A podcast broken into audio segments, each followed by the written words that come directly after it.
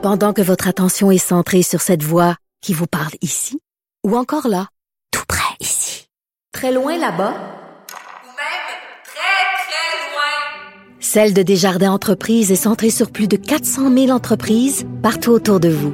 Depuis plus de 120 ans, nos équipes dédiées accompagnent les entrepreneurs d'ici à chaque étape pour qu'ils puissent rester centrés sur ce qui compte, la croissance de leur entreprise.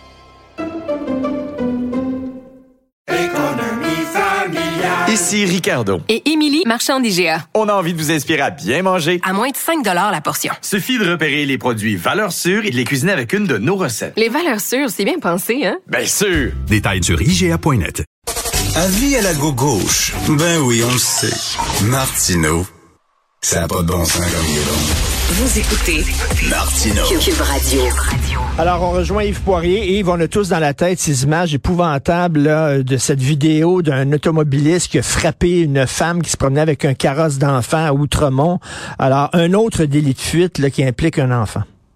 Absolument, Richard. On est d'ailleurs sur place au coin de Rouen et Partenaire. C'est considéré comme étant dans le centre-ville de Montréal, c'est-à-dire l'arrondissement de Ville-Marie. Ce qui s'est passé vers 8h05, c'est qu'un enfant qui euh, vraisemblablement se dirigeait vers l'école, un enfant de 6 ou 7 ans, selon nos ah. informations, qui a été happé, Richard, par un automobiliste qui, selon nos sources, ne s'est même pas arrêté. Ah. Au moment où on se parle, les policiers du SPVM recherchent activement donc un individu, possiblement à bord d'un VUS, le véhicule utilitaire sport, ça reste à confirmer, véhicule de luxe, qui a pris la fuite.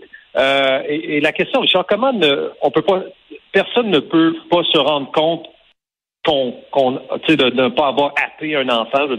c'est l'évidence même. Il y a un individu qui probablement traverse la rue. C'est un garçon qui soit 6 ou 7 ans. Il faut s'arrêter, mais là, dans ce cas-ci, la personne a poursuivi euh, sa route. Euh, on aura peut-être une description plus tard euh, de l'individu, de la voiture, de la plaque d'immatriculation. On n'a pas ces informations-là pour l'instant. Mais ce qu'on sait, c'est qu'un enfant qui lutte pour sa vie au moment où on se parle, qui est dans un état critique, qui a été grièvement blessé.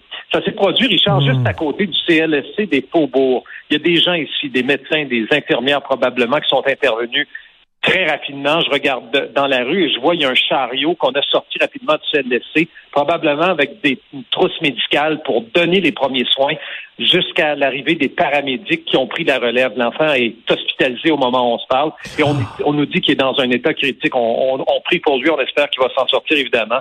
Euh, et on est avec la famille, mais cela dit, quand je parle aux gens dans le quartier, les gens me disent, Richard, que euh, selon eux, selon eux, les travaux euh, dans le secteur du pont Louis H. Lafontaine ont fait en sorte qu'il y a un plus gros, plus important flot de circulation dans le secteur. Il y a des gens qui empruntent beaucoup de petites rues à Montréal, centre-ville, qu'ils n'empruntaient pas autrefois pour vraiment se rendre à destination.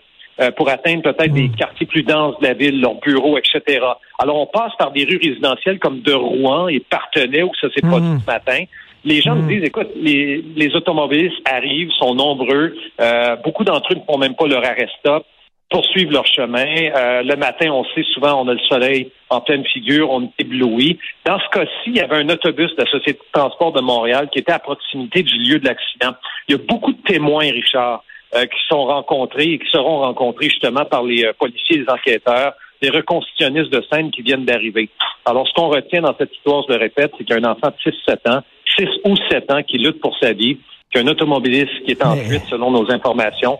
Euh, et vous avez fait allusion effectivement à l'autre histoire autrement que j'avais également couvert, où on voit un individu à bord d'une petite voiture heurté de plein fouet un carrosse dans lequel se trouvait un poupon, on s'en souvient là, euh, qui, euh, qui a survécu. C'est incroyable cette histoire, c'est un vrai miracle. Le coupon était bien attaché à Outremont, euh, mais quand même, depuis quelques semaines que les policiers enquêtent de ce côté-là, ils n'ont pas encore retracé l'auteur du délit de fuite à Outremont. Et dans ce cas-ci, l'enquête s'amorce. Mais, mais tu as raison de dire euh, ce que tu dis, là, Yves, c'est-à-dire qu'il y a des artères où les autos passent euh, qui sont bloquées à cause de travaux, puis là, on te détourne dans des rues euh, qui sont des rues résidentielles.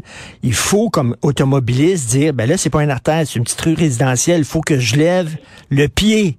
Faut pas conduire trop vite dans ces quartiers-là, dans ces rues-là. Ça peut être notre enfant qui traverse la rue.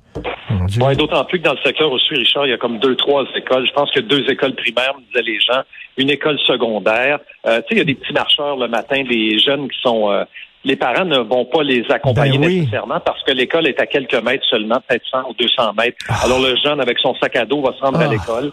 Euh, alors, j'ignore dans ce cas-ci s'il était seul ou accompagné. Les policiers ne sont pas en mesure de nous le dire.